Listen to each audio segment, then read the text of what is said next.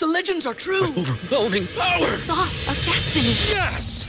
The most legendary sauce has arrived as McDonald's transforms into the anime world of WcDonald's. The greatest flavors unite in all new savory chili WcDonald's sauce to make your 10-piece WcNuggets, fries, and Sprite ultra-powerful. Unlock manga comics with every meal and sit down for a new anime short every week only at WcDonald's. Ba-da-ba-ba-ba, go! And participate in McDonald's for a limited time while supplies last. Say goodbye to your credit card rewards. Greedy corporate mega stores, led by Walmart and Target, are pushing for a law in Congress to take away your hard-earned cash back and travel points to line their pockets. The Durbin Marshall credit card bill would enact harmful credit card routing mandates that would end credit card rewards as we know it. If you love your credit card rewards, tell your lawmakers, hands off my rewards. Tell them to oppose the Durbin Marshall credit card bill.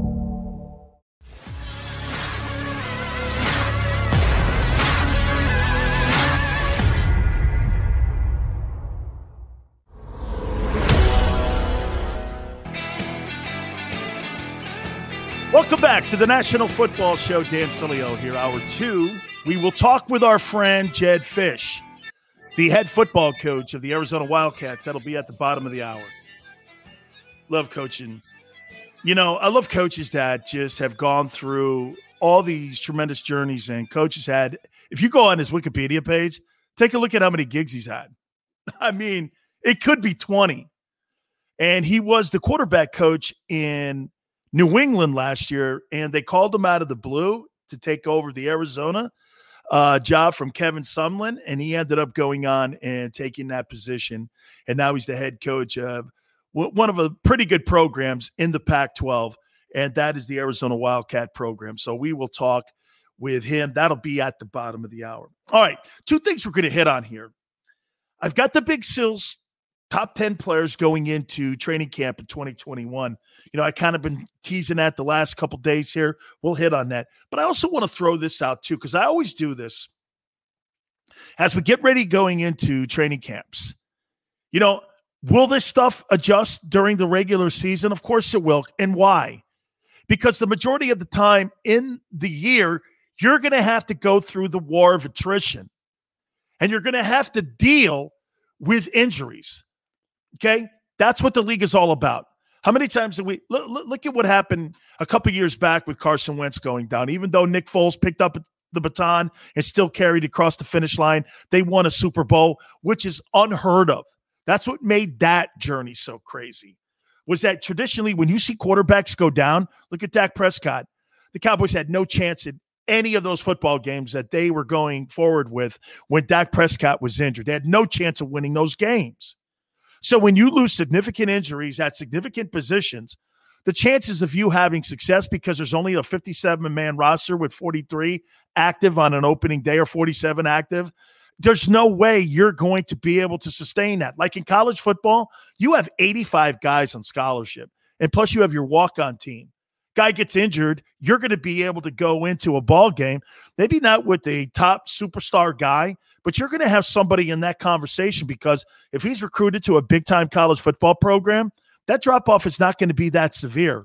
You know, I've been kind of teasing everybody here that the Alabama Crimson Tide will take on my Miami Hurricanes on Labor Day weekend. Well, I mean, Alabama lost everybody, including the coordinator, in their offensive huddle, just about every single player who ended up going in the first round. But guess what they have?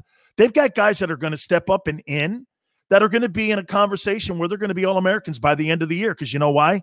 These guys have waited their turn the same way that Mac Jones waited his turn behind Tua Tagovailoa, same way Tua waited behind Jalen Hurts, and you have that progression chain going. That's what they have going on in Alabama, LSU, and places like Clemson. That's just the way it is at some of those programs. You don't have that in the NFL. I like watch this. And, you know, this kind of goes to pretty much every team in the league. If you lose a guy like Aaron Rodgers in Green Bay, that team's 4-12. If you lose Russell Wilson in Seattle, that team's 4-12. There's very few teams that can sustain losing their quarterback. Tennessee's one of them. Because the bell cow on that team is not the quarterback. The bell cow on that team is the guy in the backfield. Maybe even Cleveland. Watch this. You think Cleveland still makes the playoffs if Baker Mayfield's not the quarterback? I do. I think they got the best O-line potentially in the AFC. They got the best running duo in the AFC. Their defense is upgraded. They got a good roster, and they're deep. Baker Mayfield, okay. How many times did you say this last year, maybe? Okay. Well, you know, they're winning in spite of that dude. There's very few teams where you can go like this. Hey, man, they can lose their dude and still have an opportunity at being successful. So I come up with my Final Four as we're getting ready for training camp next month. Here's my Final Four and how I see going into the July training camps. In the NFC, you're going to be shocked when you're not going to be shocked here. I'll give you the obvious, the Buccaneers. Obviously, I think the Buccaneers have the best roster. And what I like about it is that Jason Light went out and upgraded the backup positions. He was trying to create the depth. And you know how you create the depth? When you have a quarterback that's willing to renegotiate his contract to help you loosen up some of that money so you can make your special team strong. If your special teams are strong, always look at this. And here's the key. If a team's special teams is strong, that means their depth chart is strong. Who do you think those guys are on special teams? Those are the guys, in case injury happens, on your frontline guys that you've got quality players that can step in an offensive line, on punt return, maybe in the secondary at cornerback. Maybe your linebacker goes down. That's why you see the majority of those special teams guys, couple O linemen, couple D linemen, but the majority of them are secondary and linebacker guys and wide receiver dudes. When you could create your roster that way, where your special teams is a great unit, you have a great unit, you have a great roster. You know, when you see people jettisoning really good kickers, always know this, that's a key. When you see teams, because the Chargers are notorious for this, when the Chargers get rid of really good kickers, what's that tell you? You got to cut $3 million off your salary cap? Really? It's not that they're cheap. It's that they mismanage their money. It's like your checking account. You got to keep your everything balanced. And if once that stuff gets unbalanced, then you're in trouble. You're underwater. You know, you got overcharges. And before you know it, you're in trouble because you can't manage the cap. The teams that have really – and look, it's important, obviously, on game day to have greats, but you can always tell. Steelers are great always. Seattle's always great. How about New England? Dude, you know, everyone always says this about New England. Where's the money go? Special teams. Because it keeps the roster balanced. They never pay big money for anybody. And that's what the Bucs are starting to do. Because you get to, you know, I don't think you realize this, but you know half the league is undrafted players. I know it's funny, you know, to see all these guys, the big, you know, draft choice guys, but most of the league is undrafted or late draft choices because you have to be financially responsible. You know, when Coach Jimmy Johnson was on our program, you know, a couple months ago, Jimmy said, you got to find some guys, man, to fill the roster that could give you quality starts in case of an injury, but you got to have those guys on your team so you can balance your salary cap. You got to get lucky in some of them dudes. You got to get more lucky at the back end of your roster than you almost do at the top end of your roster, believe it or not. Only way you're going to win if you sustain a catastrophic injury during the regular season. I know all that stuff goes into the mentality of general managers and head coaches on how you practice guys, how you build your roster, you know, how you foresee the cap in 3 years and 2 years. You don't want to overpay for a guy. That's what happened with Wentz and Goff when they gave them those contracts so early. It just threw all of their numbers off the ledge, and they were not able to manage it. And then on top of that with the Rams threw the money also at Gurley. Then they started throwing money at a wideout. Then they started throwing money at Aaron Donald. Before you know it, man, they were behind. That's why they went after, got Jalen Ramsey from the Jags. You know why? They couldn't start paying guys on free agency. So that's why they jettisoned all those first-round draft choices. They couldn't even pay for them because their salary cap went through the hell. They're lucky the new CBA has a clause in it where you can defer dead money because they owe Clay Matthews Jr. money, and they also owe money to Todd Gurley still. They owe him like $25 million off that contract that he signed a few years ago, all in guarantees. So I know I hope I'm not in the weeds here with you, because it sounds, you know, it sounds confusing, bud. You got to think about all of that. That's why when I'm looking at teams, and that's why I look at the Rams now. I got the Buccaneers and Rams in the NFC Championship game. I think Matthew Stafford is going to have a renaissance season where everyone picks their head up and goes, holy crap, this guy is really good. And I made the comparison to you a couple weeks ago about Kevin Garnett being in Minneapolis when he was playing for the T-Wolves. You know, everyone always said this, boy, that guy's really a good player, but he's in Minnesota. That's what they basically said about Matthew Stafford. Matthew Stafford was a really good player, but he was in Detroit. And the only times you actually ever saw Matthew Stafford was when? On Thanksgiving Day. I never really saw him in big, giant games or games that mattered in November and December, right? You saw him only in those Thanksgiving Day games. That's it, because for whatever reason, Detroit and Dallas are always on that day, and that's those teams are always playing then. But I think he goes in there now with Sean McVay, and I think Sean McVay has just absolutely fallen in love with the fact that this guy is a true big-time arm and a true quarterback. Sean McVay is probably looking at him, and you know, and I know I said this, you know, maybe yesterday or the day before, that Jared Goff's resume speaks to it, but I think Jared Goff was the beneficiary of having a guy like Sean McVay in the room there with him, because let's be candid here. I mean, when Jedd Fisch was the head coach of the Rams, Jared Goff was nowhere. And you put that coach in the room, changed his entire career around. He got that gigantic contract because of Sean McVay. Now let's see if he can carry the Lions. I personally think the Rams and the Buccaneers are going to be in the NFC Championship game. Over in the AFC, I think again we have two teams that we look at, you know, going into the upcoming NFL season. That's the Buccaneers and Chiefs. I think the Buccaneers and Chiefs. I think these two teams, if I had to pick right now, I think they're probably going to get the, you know, we're going to see the third fight, and we're going to see the trilogy, and we're going to get an opportunity. You know, I look at it like this, AFC Championship game, when Brady went into, he went into Arrowhead, and they beat him in overtime. Brady beats him in the Super Bowl. Now we're going to get the trilogy fight here. And we're going to see whether or not, you know, third time, maybe Mahomes beats the GOAT. I think there's a chance for that, depending on what happens with the war of attrition, of course. But I got the Chiefs in the AFC Championship game. I think this team's going to shock people. I think the Colts are going. Last year, the Indianapolis Colts were 10th in offense, total offense, and they were 10th in total defense. It's the only team that has that distinction, that they were in the top 10 on both sides of the football. And they did it with Phillip Rivers, who is a turnover machine. Okay, not saying Wentz is not.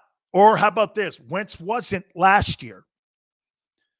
But Frank Reich is going to, in my opinion, this is going to be managing an ego and a quarterback. It's almost like rehab. Frank is putting Carson Wentz into rehab right now, and he's in rehab in this guy's confidence. Carson Wentz's confidence was shot in a place where confidence was lost in the locker room. And people will say, Dan, you really believe he can? I do believe it. I think Carson Wentz, surrounded by people who believe in him. Now, some would say this. Do you really think that the Jalen Hurts draft choice bugged him? I do, and I'll tell you why. I think all of it bugged him. I think the chirping that went on between Howie, the head coach, and the owner, the drafting of the quarterback. Now, look, watch this. Someone would say this. Did you have a problem drafting Jalen Hurts? No, because guess why? They needed a safety belt. The Eagles needed a safety belt because the guy was starting to get injured. And I had no problem drafting a safety belt. And Jalen was the safety belt. So when your guy, why do you think the 49ers went out and got Trey Lance? Because they don't like Jimmy G? That's not the case. They love Jimmy G. They pray Jimmy G has a successful season this year. They're not praying for that guy to get beat out by Trey Lance because they know Trey Lance is not ready to beat him out yet. Okay? So when you're looking at how they handled him there, all of that stuff played into it. Plus, you have receivers who were never on the field. That team fell apart after the Super Bowl win. You know what? I've seen two teams since their Super Bowl appearance absolutely disintegrate in front of my eyes. You know who they were? They were the Eagles and Falcons. I have never in my life seen two teams just blow up like that and just fall to pieces in front of me inside of 24 months. I mean, the Falcons have never recovered from that 20-some-odd, 28-point lead they had against New England in the first half. And after the Super Bowl win, where they had so much luck, the Eagles, they were the best team on both sides of the ball, offense and defense. That has never been the same since.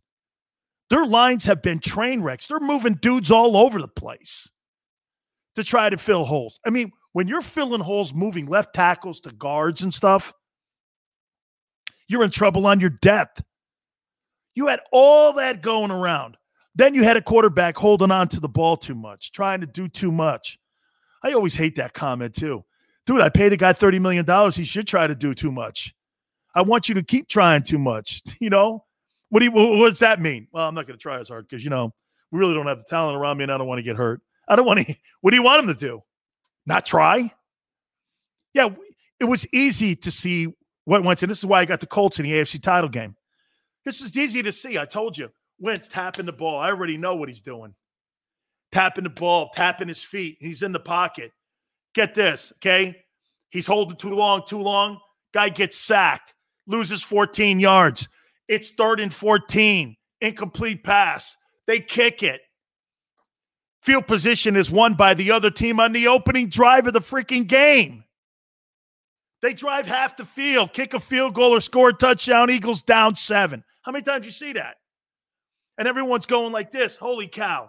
Him getting sacked or throwing a pick cost us a touchdown or us being behind or, most importantly, losing field position. The Eagles were notorious at that because the receivers, I couldn't tell you who the receivers were. 3 dudes that worked like sanitation, I think, and maybe over at Philly X. I don't know, man, because I didn't know who they were. After Hurts went down, these guys were bums.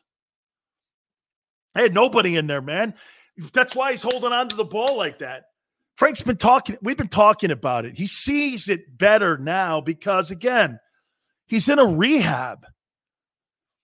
And I have not talked to one soul yet who says that Wentz is not going to have a good year in Indy. And here's why. This kid, Jonathan Taylor, they got out of Wisconsin. By the way, for the record, man, here's another guy I missed on. I saw him like in the first half of the season last year. I was like this. He's not overly spectacular. You know, I wasn't really that impressed with the kid.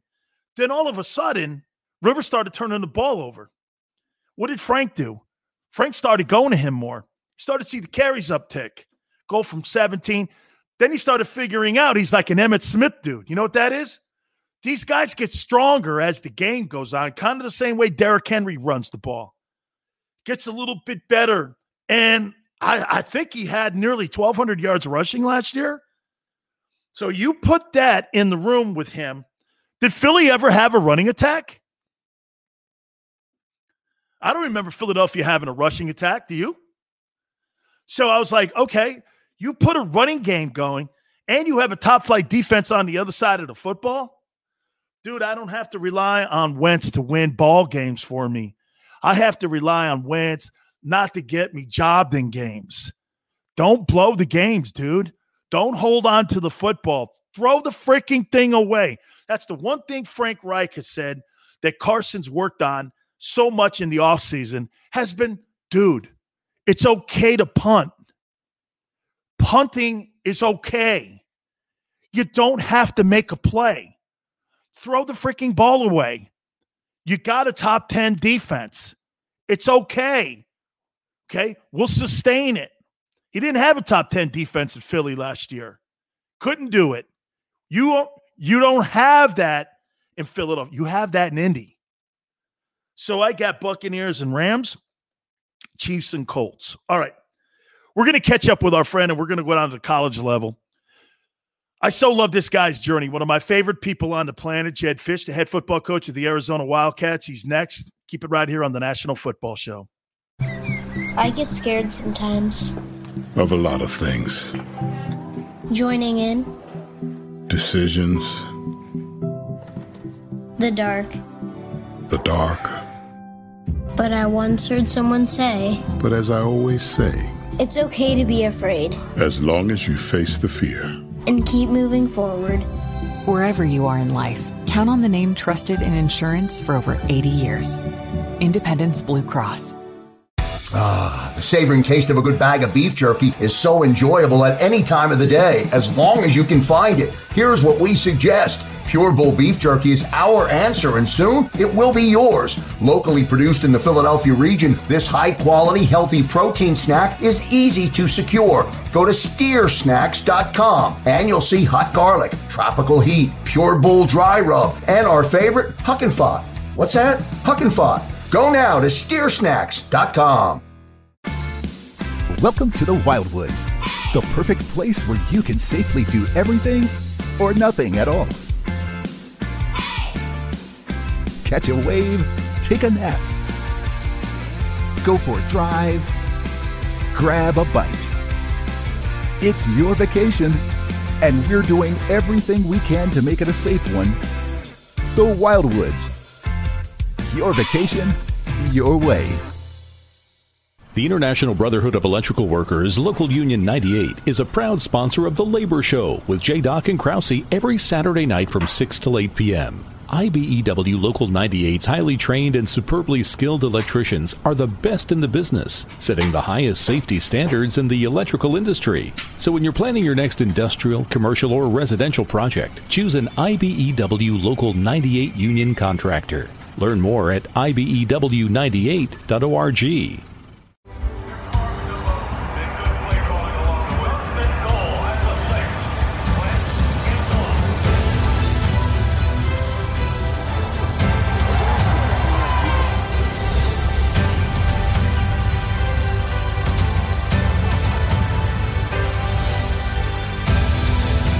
Field of life, First Trust Bank is there for you. 7, 0, 3, 1, 2, 3. Because Philadelphia dreams deserve a Philadelphia bank. This is a key. It's a family tree. It's a pair of wings. It's a secret handshake. And a ticket to anywhere in the world. It's more than a uniform. It's the door to a world most people only dream of. There's strong, and then there's Army Strong. Try it on at GoArmy.com.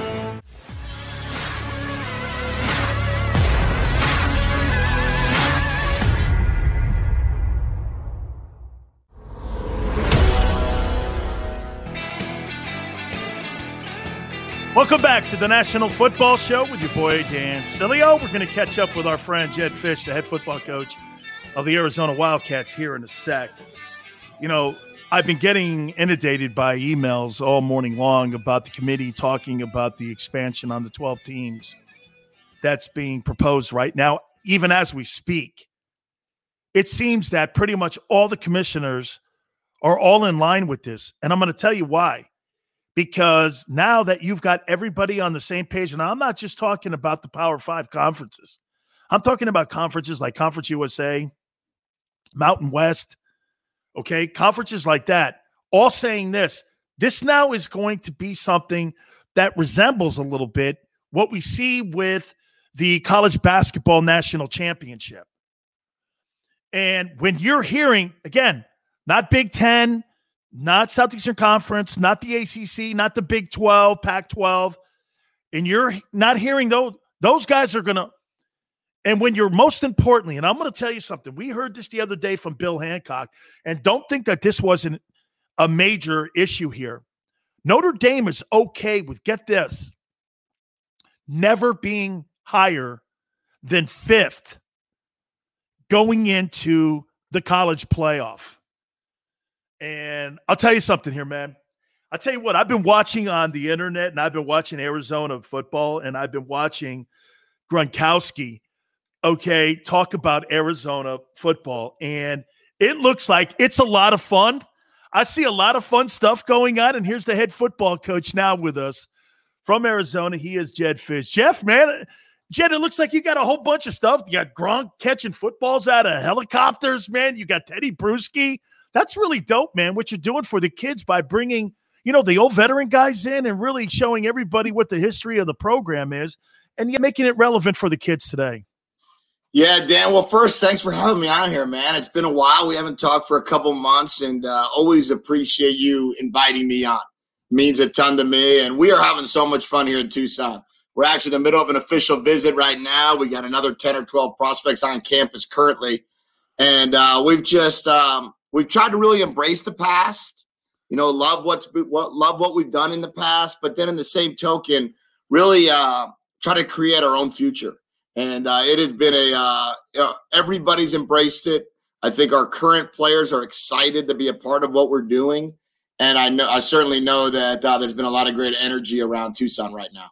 Let me throw this to you on the college level, because I talked to Kevin Colbert a couple weeks ago, the vice president of the Pittsburgh Steelers and general manager, and he told me, Jedd, that he had not had hands-on with their draft choices until they walked into the building because of what went on with COVID. I'm like, so wait a minute, you're evaluating talent and you hadn't had really face-to-faces because of the COVID protocols? He's like, no, this was like the first time. I'm wondering on the college level how that was for you going through recruiting and now being able to have a little bit more, you know, being able to talk to these kids more face-to-face, how tough it's been the last year.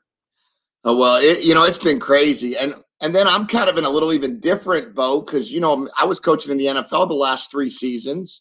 So I had no real experience with any of these kids that were either coming on campus or are considering to come to campus.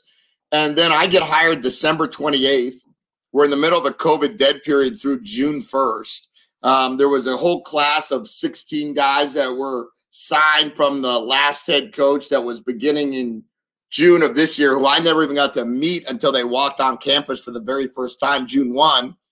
Then we signed our own group of 14 guys, and never got to meet them in person. It was all through this type of conversation, this type of interaction.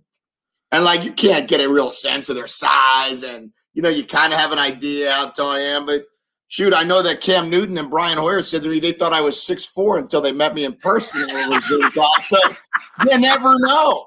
You know, you never know. And you sit there, and now all of a sudden they start walking on campus. And luckily on June 1, everything opened back up. And we've had 36 official visits. And I know you won't believe it, we've had 2,600 campers come through here since June 3rd was our first football camp. And we've had 9 of them. Or 8 of them, and it's been wild. You know, Jedd, you mentioned something that was always a dynamic, and I'll just use a dynamic that I was at. You know, you go from Howard Schnellenberger back in the day to Jimmy Johnson. You know, one guy who was a regiment type of guy to another guy who was a high energy guy, and plus you have this. Those were his recruits. These are my recruits, and I know you don't want to go down that line. You don't want to have, that's the old regime, this is the new regime. How do you balance that? Because that's got to be kind of tough too, because these are the guys that you want and these are the guys you have. How do you balance that? Yeah, well, you know, the first thing I'll tell you is our team that, let's call it, I inherited, or that I have embraced what we've asked them to do 1,000%. They have been unbelievable. They are like family immediately. We obviously are always going to have some roster changes during the time of a transition. That's very natural, especially with a transfer portal and graduation and some guys not fitting into what we want to get done. But the football team that's here, every recruit that was recruited prior to our arrival, every member of the roster that is currently on the 118 players that we have, I will tell you, these guys, they feel like our own. They are our own, and they have been unreal to deal with. We had 50 of them in my house on Wednesday night for a barbecue, and they're throwing my kids in the swimming pool. They're taking water guns and shooting my wife when she's not paying attention. I mean, they feel like a part of our family already, and we love it. Absolutely. I love this here. You mentioned the transfer portal, and I was talking to You know, Coach Diaz from Miami the other day, and I look at it like this, Jed. I think it reminds me of like NFL free agency. You know, not every place where you get a chance to go. I mean, look, if you go to a big-time program or any program, all of a sudden they're 5 deep at defensive tackle. Man, the chances of me getting reps the next 3 years is very limited. So a kid may want to transfer. It's not because he doesn't want to play there. It's because he just wants to play in general. How have you embraced the transfer portal? I think it's a great thing. I really do. I think, and I made a comment in one meeting that we were in, and I said, you know, until they stop coaches from being allowed to transfer, we shouldn't stop players from being allowed to transfer. And we all know that coaches transfer every year. So the truth be told, it's an opportunity, and we don't know everybody's story. We think we do, but there might be as you said, a better opportunity to play football. Maybe they don't ever think they'll be an NFL player, but they don't want to sit on the bench in college every year. Maybe there's an opportunity for somebody to go work his craft in a different system. Maybe he believes that he would fit somewhere else better. Maybe when he was 18, he didn't make as good of a decision as he would have made when he's 20. And all of these things go into play. And maybe there's a situation where you get to a new coaching staff like we did, and we brought 11 transfers in. We made changes with the roster. There were certain deficiencies we had in the roster, whatever it might have been in regards to how we chose to play certain positions. You know, we brought 4 linebackers in the transfer portal because of the type of defense we play might have been different than the type of defense the last staff played.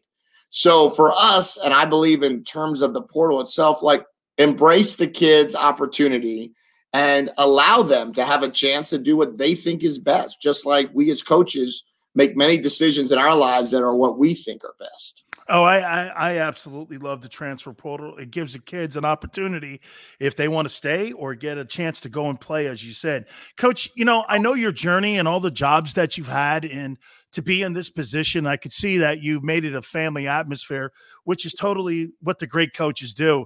You know, I remember going to barbecues with Butch Davis too, and going over to Jimmy's house. I mean, it was really a family and how we did things. But for yourself now moving into the main headset, you know, I talked to Bill Parcells about this. He said, you know, me not being a coordinator and me being a head coach was a transition.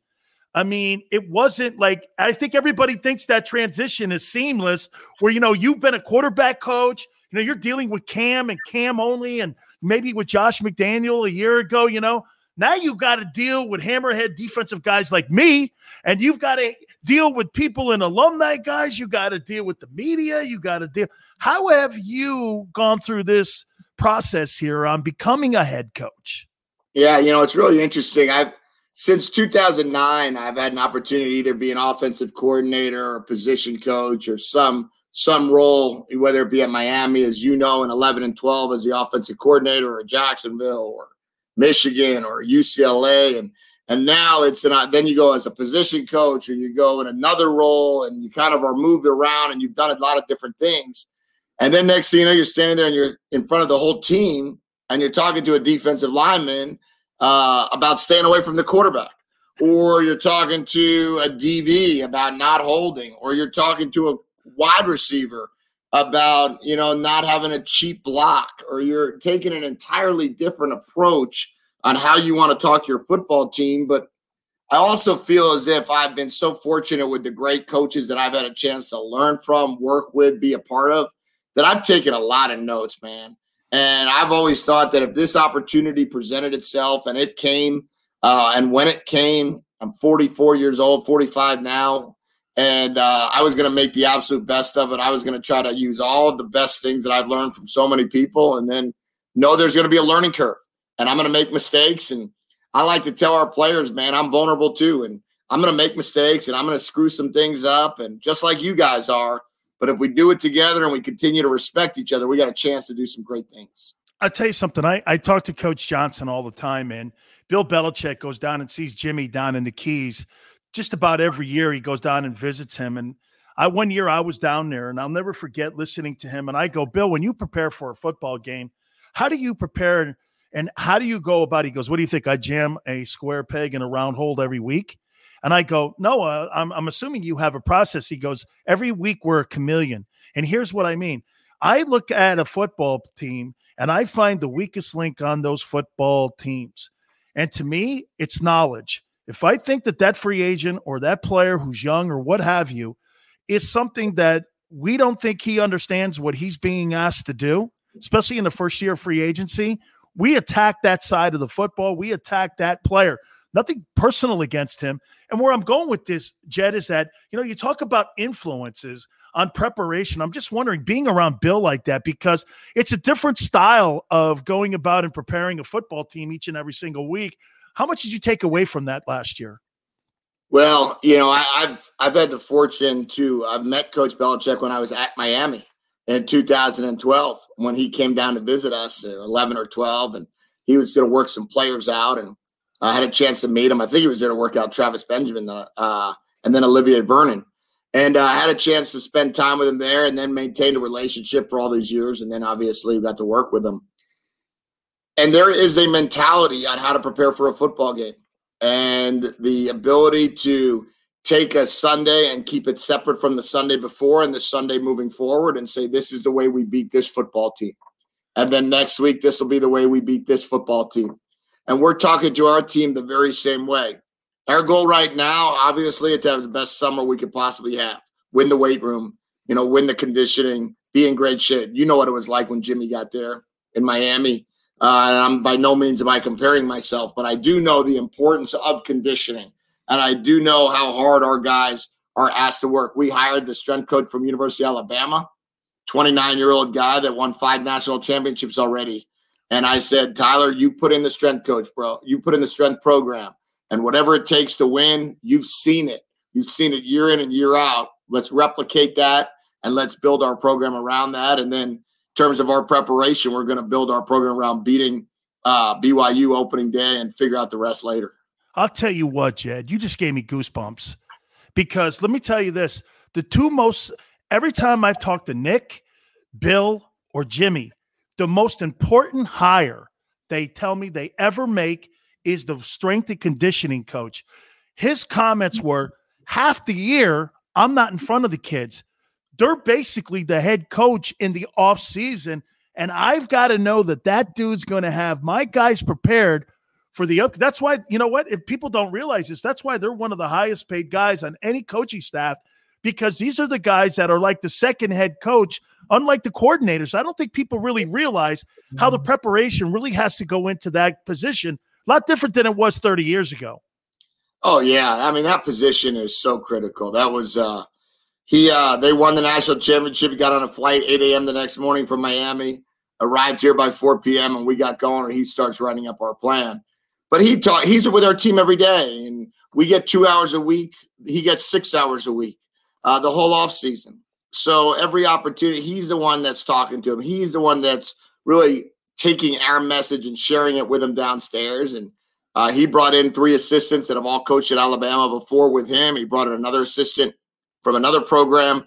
So we've got 5 strength coaches down here. We just built a $1 million weight room that opened up June 1. We started construction when I got here. There were no plans for it in place. We raised the money. We rebuilt the whole strength program, the whole weight room, because I wanted it the way he wanted it. So most important thing, if we're in good shape, if we're strong, if we're physical, and we're tough, you got a chance to win games. And that's going to be our mentality all the way through, and gave him a brand-new weight room to work his magic. 2 last questions for you. Do you keep an eye on what's going on with the 12-team playoff that's being proposed? I mean, today I've been inundated with emails about how they're going to go about this thing. You know, the one thing that I have heard is that it's going to be, it seems, more open to having other teams other than the Power 5 conferences have an opportunity at winning a national championship. Let's be candid, Coach. You know this. Just because you're 12-0, if you're in Mountain West or you're in any other conference like Conference USA, the chances of you playing in that Final Four are slim to none. You would have to play in the AFC South if you have a chance to go and play in that Final Four. Do you keep an eye on that, or are you just right now all focused on what's going on at Arizona? Yeah, I've heard that, you know, about the 12-team playoff, which I'm a big fan of. So for me, it's expand the opportunity of playoffs. I mean, the NFL does it. The NBA does it. College basketball has a tournament. Like, let's expand it. Let's let it rip. Let's see what happens. But we got big fish to fry here. We haven't won a game here in 700 days. And we need to get that turned around and flipped. And then we worry about that next level. But, of course, I'm excited about the opportunity to have a playoff chance for the Pac-12, to make sure that the Pac-12 always has a team represented. And ideally we have more than one in there because we're playing good football, and that's what we need to get to. Okay, well, this is how I'm going to end it with you here. My daughter plays at Grand Canyon University Division I rugby. So when I'm over there, man, I'm going to knock on your door over there and see what the hell's going on over there. Wide open for you. Wide open. You come by anytime you want. And we'll even let you lift a little bit because I can see you still doing that. Absolutely. Hey, Coach, thank you so much, man. I'm so excited for you. You know I root for you. I can't wait for Arizona football this year. Thank you, Coach. Happy trails on recruiting. Thanks, man. You're the best, Dan. Appreciate you, buddy. See you, man. You got it, man. That is the head football coach of the Arizona Wildcats, and I got great things really to say about that coach. That coach has waited his entire life for that job, and I couldn't be more happy for my friend. All right, we'll take a quick timeout. I promise you we're going to get to the Big Sales Top 10. We'll do that next right here on the National Football Show. I get scared sometimes. Of a lot of things. Joining in. Decisions. The dark. The dark. But I once heard someone say. But as I always say. It's okay to be afraid. As long as you face the fear. And keep moving forward. Wherever you are in life, count on the name trusted in insurance for over 80 years. Independence Blue Cross. The savoring taste of a good bag of beef jerky is so enjoyable at any time of the day, as long as you can find it. Here's what we suggest. Pure Bull Beef Jerky is our answer, and soon it will be yours. Locally produced in the Philadelphia region, this high-quality, healthy protein snack is easy to secure. Go to steersnacks.com, and you'll see hot garlic, tropical heat, Pure Bull Dry Rub, and our favorite, Huck and Fod. What's that? Huck and Fod. Go now to steersnacks.com. Welcome to the Wildwoods, the perfect place where you can safely do everything or nothing at all. Catch a wave, take a nap, go for a drive, grab a bite. It's your vacation, and we're doing everything we can to make it a safe one.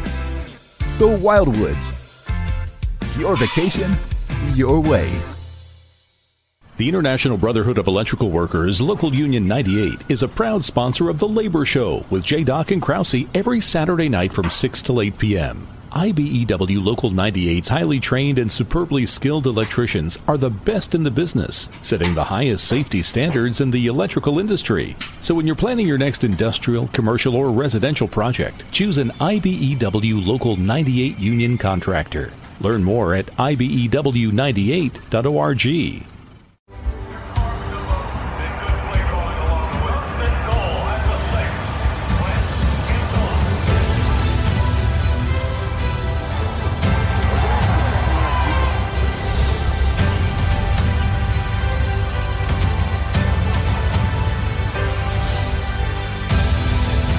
Field of life, First Trust Bank is there for you. Champions on three. One, two, three. Because Philadelphia dreams deserve a Philadelphia bank. This is a key. It's a family tree. It's a pair of wings. It's a secret handshake. And a ticket to anywhere in the world. It's more than a uniform. It's the door to a world most people only dream of. There's strong, and then there's Army Strong. Try it on at GoArmy.com.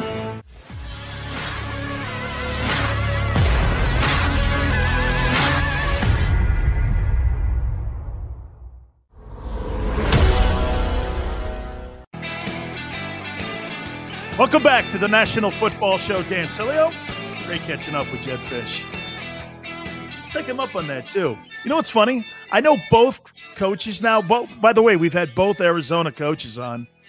Herm Edwards was also on with us a couple weeks back, and now Jedd Fisch. So both of them are dear friends of mine, man. I mean, really, they both invited me over because my daughter goes to college there in Arizona, and they maybe I'll just make a big caravan, you know, trip around both campuses and get a chance to go see both my friends. And I think both those football coaches are just really great, and I think they're going to be really great for their programs. And Herm's already making great headway there with that Arizona State program, and Jed's going to do the same thing because he brings excitement into the room. You can feel it, right? He's got great energy, and you know, he's waited his whole entire life. He's 44, so he's young. His energy level is going to be in the room there, and he's learned by, you know, just being around some of the greatest coaches of all time, being around Jimmy Johnson, being around Mark Richt, being around guys who you understood who could move the football and what it took to develop a football program, and being around a guy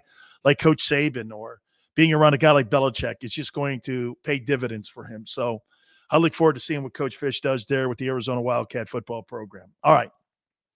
Oh, and by the way, quick programming note. We'll remind you again before we close it up for the day that Archie Manning will join us at 5:30 Eastern on Monday, and maybe his son Eli.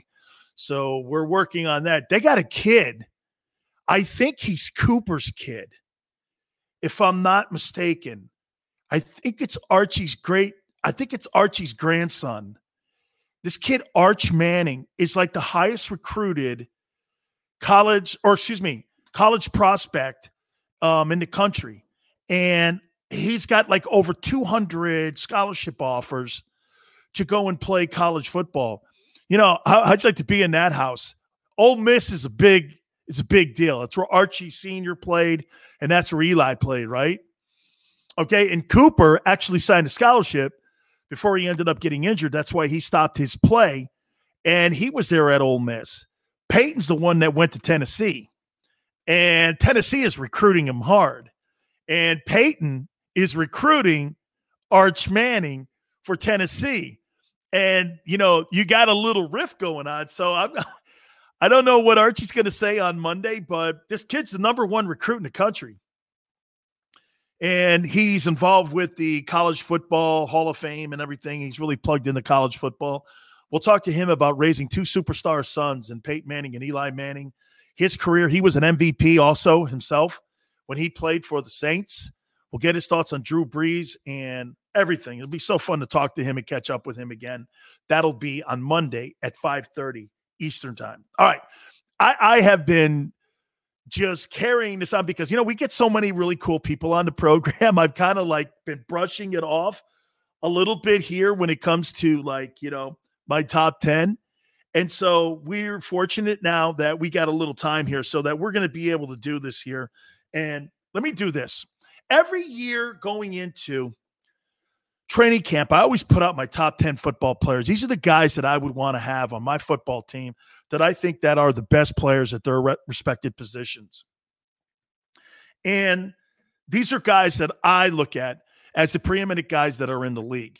Now, look, could you make a substitute for any one of these guys? Remember something, when you're talking about barbershop talk, and that's kind of what this is a little bit, this is preference in the style of player. So there's no right or wrong. You know, I tell people, you know, when somebody likes a wide receiver versus another guy, and it's just preference. You know, some things, maybe there's another metric that you look at with a player that the other guy doesn't look at, and he just completely looks at numbers, and he doesn't look at what kind of teammate or whatever. It's not necessarily wrong. Like, watch this. Would you want T.O. on your team? Now, the first response would be from a conservative person, no. Me? I would. I don't want to be friends with T.O. I don't care if the player likes me. I'm one of those coaches. I don't care. Hey, if you like me, great. It makes it easier for me to coach. You're here because I believe you can help my football team win. Do we have to go out and, like, go have snow cones together? No. I think you have that confused. Now, like I said, would it make it easier to coach? Absolutely. But if somebody every time someone goes, I don't want T.O. on my team. You don't want T.O. on your team. Really? Arguably the second best receiver in the history of the league. You wouldn't want that guy. Well, then you're dumb. That guy is a game-changing player. And I always love this. Well, he was a cancer in the locker room. For who? Maybe the only top-flight quarterback he played for. It was Donovan McNabb. The rest of those guys were the Jeff Garcias of the world and the Tim Rattays of the world. They were bums. I mean, what do you think? I'm going to look at Jeff Garcia and take Jeff Garcia's word over T.O.? You're not in T.O.'s league. T.O. still put numbers up with that stiff. McNabb was the only quarterback. I had Romo. Okay. Whatever you think of Tony Romo, I think Romo's a good player. I think McNabb was his best quarterback he ever played with. So I don't care if these guys like me or not. I'm bringing you in my football team. This is professional sports. This is not professional dating. I'm not trying to date you. I'm trying to win with you. And if you want to be friends, that's on you. I want you to be my friend, but I don't care if you are or not. Yeah, but don't you – no, this ain't college, man. I don't have to love the player. I have to love the player's skill set. That's why you get guys like A.B. on your team. A.B., you're not going to like that personality. I'll tell you what, I love his skill set, though. That's what Brady looks at. Brady looks at that skill set and goes, I'll take that over that unconventional, or what is it? What does Mark Murphy say? Complex. Whatever that means. Anyway, here's my top 10. Let me get to it. This player's holding out right now. By the way, he's got $7 million owed to him in this offseason. That's probably why the conversation is going on in New England right now, and probably why there's some bitching going on, because they don't like to pay guys big money, and especially a non-offensive guy. Remember something. Stephon Gilmore is, in my opinion, the best lockdown corner in the league, and that includes Jalen Ramsey with the Rams. I think this guy's the best. He's former Defensive Player of the Year a couple of years back. I think this guy is an awesome football player, and he is a preeminent corner in the league. There's not a cornerback in the NFL. This guy is the modern-day Terrell Revis. He does that sideline technique that Revis used to do by pushing you. By the time you realize it, you're out of bounds. He's so gifted. He's strong up top. He's got breaking speed that he can hang with some of the fastest guys, and he has Ed Reed mentality too when it comes to really being a savant of the position. You know, Reed in the safety position, he could read the entire defense. When you see Stephon Gilmore back there at the cornerback spot, he's also that guy. At 9, I know this is going to be with an asterisk. I got Deshaun Watson here. When you watch that season that Deshaun Watson played with the Texans last year, I can't believe that football team. If I'm not mistaken, correct me if I'm wrong, I think that football team was 4-12. How? This guy was awesome last year. You know how? Dysfunctional in the front office. Cal McNair sucks as an owner. Bob McNair sucked as an owner. Then what happened was they got rid of a general manager. They gave the powers to the head coach. And Bill O'Brien's a head football coach. He's not a general manager. And what happened? You diluted the ability of Bill O'Brien to be a head football coach. When Deshaun Watson saw that Bill O'Brien got fired, immediately he knew he wanted out, because he knew Bill O'Brien is a heck of an offensive-minded coach. You know where Bill O'Brien is now? Bill O'Brien is in Alabama right now as the offensive coordinator of the Bama Crimson Tide, and will be an NFL head football coach in the next 3 years, maybe even a big-time college football program. Could you see him at some place like Notre Dame? Absolutely. He did a whale of a job when he was at Penn State after the whole Paterno mess.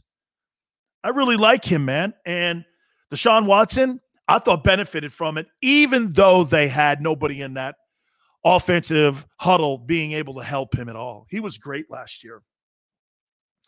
At 8, I've got George Kittle, tight end, 49ers. Man, they got a quarterback that can get him the rock. He's a game-changing guy. I fall in love with the tight end position. And the reason I do, because it's a mismatch.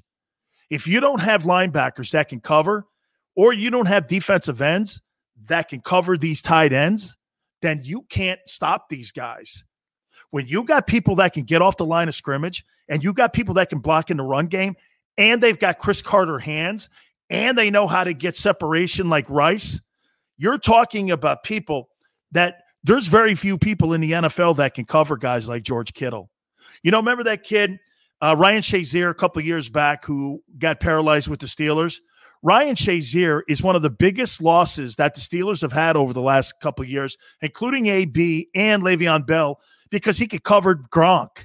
This guy could cover that guy going up the seam. This guy could play him on the line of scrimmage. He was great. At number 7, I got Michael Thomas, Saints wide receiver. Great football player, man. I got to kind of hurry here a little bit. You talk about a guy. Now, we'll see who gets him the football here, if Jameis Winston can get it to him or Tyson Hill, but I got him there. I got Lamar Jackson. I've been talking all week about Lamar. It's going to be very interesting to see what the Ravens are going to do financially, if they get the deal done in the middle of the season or they wait until the end of the year. But I got him at 6. At number 5, I got Travis Kelce. What do you have, over 100 catches? Man, with Hill on the other side too of him, all they need is a running game. They get a running game going, Travis Kelce will have 150 catches. He's not quite Gronk at the point of attack. You want to hear something? Gronk and him are almost the same age. You'd never know it, right? Watching these two players play, you'd never know it. At 4, I got Russell Wilson. I mean, when you start getting up towards this, we're talking about just a little bit where we're talking the difference between another guy. And again, it's talking about your favorite dessert here or your favorite chocolate here. Russell Wilson, in my opinion, has been one of those guys that really, you know, you just look at his career, being told he couldn't play at NC State any longer, had to transfer, you know, was drafted later in the 3rd round. I love the kid. I've got Aaron Rodgers. I got Aaron Donald at number 3. The best 3 technique I've seen since Sapp. The only difference between Sapp and him is that I don't think Donald plays the run as effectively as Warren did. But Aaron Donald's a better pass rusher than Warren Sapp. But again, we never would know if Sapp didn't have responsibilities that he didn't have to play the run. Donald doesn't have to play the run. But Aaron Donald's the best 3 technique, pass rushing-wise, I've seen in the last 25 years. He's incredible. I've got Rodgers at number 2. And I think we've said enough about Aaron, 48 touchdowns, 5 interceptions. And I've got Patrick Mahomes at number 1 here. I know some would say, where's Brady? Dude, Brady's got his own, like, category. Okay? I don't know where to put Brady. He's 56 years old. I have no idea, okay? These guys are all good, but where do you put Brady? 1? 10? 15? Anyway. Hey, I started to show up by saying, I hope everybody has a great Father's Day weekend. The significant person that was important to you and getting you where you are today. Hopefully it was your dad, your grandpa, somebody else in your family. Just make sure you have a great and safe weekend. We're all starting to get together. Don't forget, on Monday, Archie Manning will join us at 5:30 Eastern time. We'll say this to you too. Hey, don't forget, like the show, share the show. We really appreciate it. Want to thank Krause, Cal, Big Joe. Thank you again. You guys have been dope and sensational. Have a safe weekend. Till Monday, 4 to 6. I'll see you on the flip side. Say goodbye to your credit card rewards. Greedy corporate mega stores, led by Walmart and Target, are pushing for a law in Congress to take away your hard-earned cash back and travel points to line their pockets. The Durbin Marshall credit card bill would enact harmful credit card routing mandates that would end credit card rewards as we know it. If you love your credit card rewards, tell your lawmakers, hands off my rewards. Tell them to oppose the Durbin Marshall credit card bill.